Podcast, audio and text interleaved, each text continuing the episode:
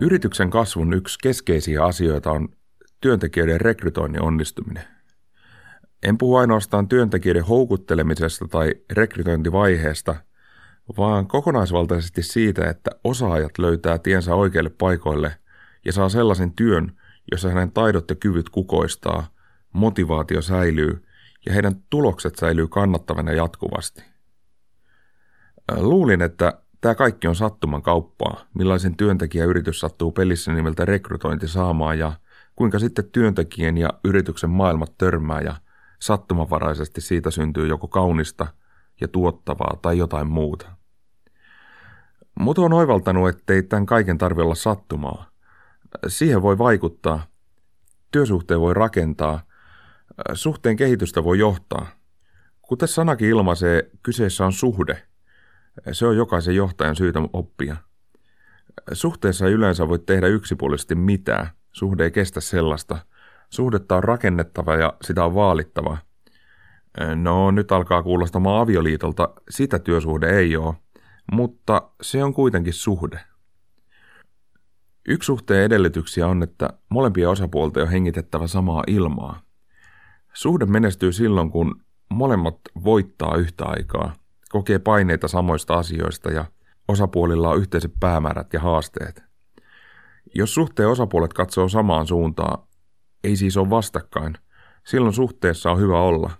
Mitään ei tapahdu toisen osapuolen kustannuksella, vaan molempia varten. Mä oon luonut itselleni kuusi sääntöä, joita pyrin vaalimaan omalta puoleltani työsuhteissa. Niillä mä haluan luoda arjen lähtökohtaisesti sellaiseksi, jossa uskon työsuhteen kukoistava. Kolme ensimmäistä niistä on ehdotonta ja toiset kolme tavoittelemisen arvosia, jos se on työsuhteen luonteen kannalta mahdollista. Ensin kolme ehdotonta. Numero ykkönen on, että tavanomaisesta tekemisestä annetaan hyvää palautetta. Tavanomainen arki pitää meidät elossa – ei pidetä sitä koskaan itsestäänselvyytenä. Mä oon kysynyt kymmeniltä ystäviltäni, mikä motivoi niitä omassa työssään ja kaikkien vastaus liittyy siihen, että saa tehdä selkeästi omaa työtä ja kokee onnistuvansa siinä. Ja miten työntekijä tietää onnistuneensa? Tietenkin siten, että hän saa tekemisestään palautetta.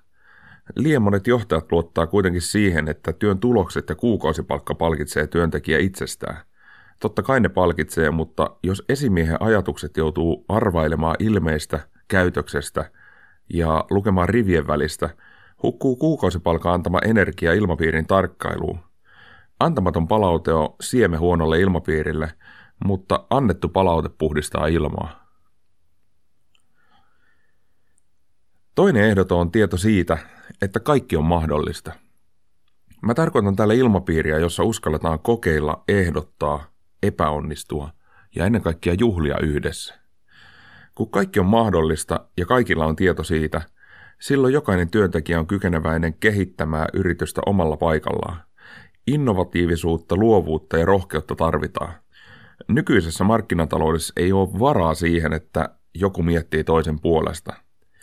Vanha sanonta on, että työntekijänsä neuvoo.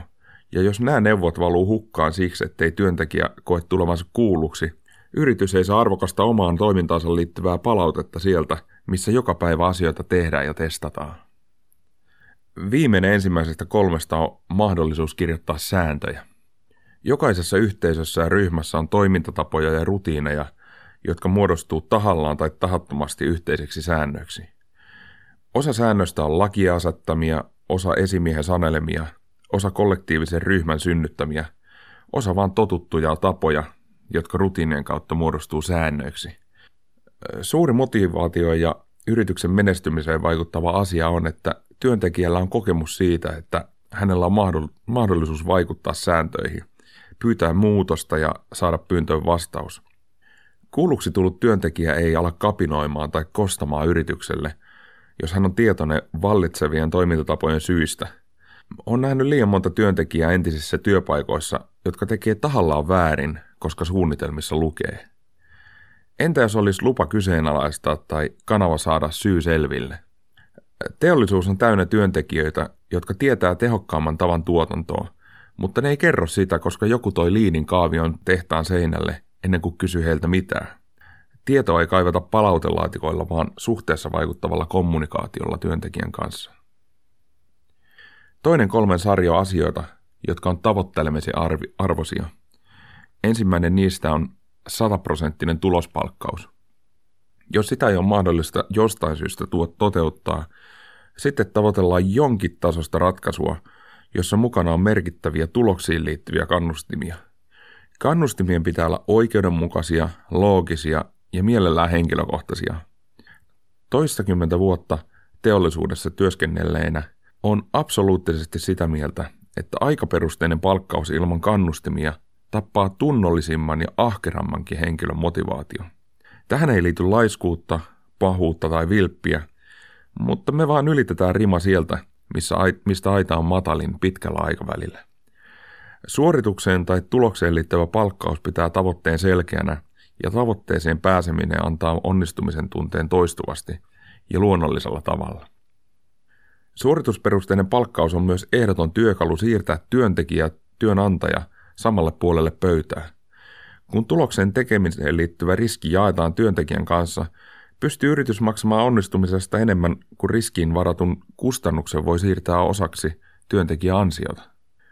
Seuraava asia on molemminpuolinen joustavuus työajoissa ja työtavoissa.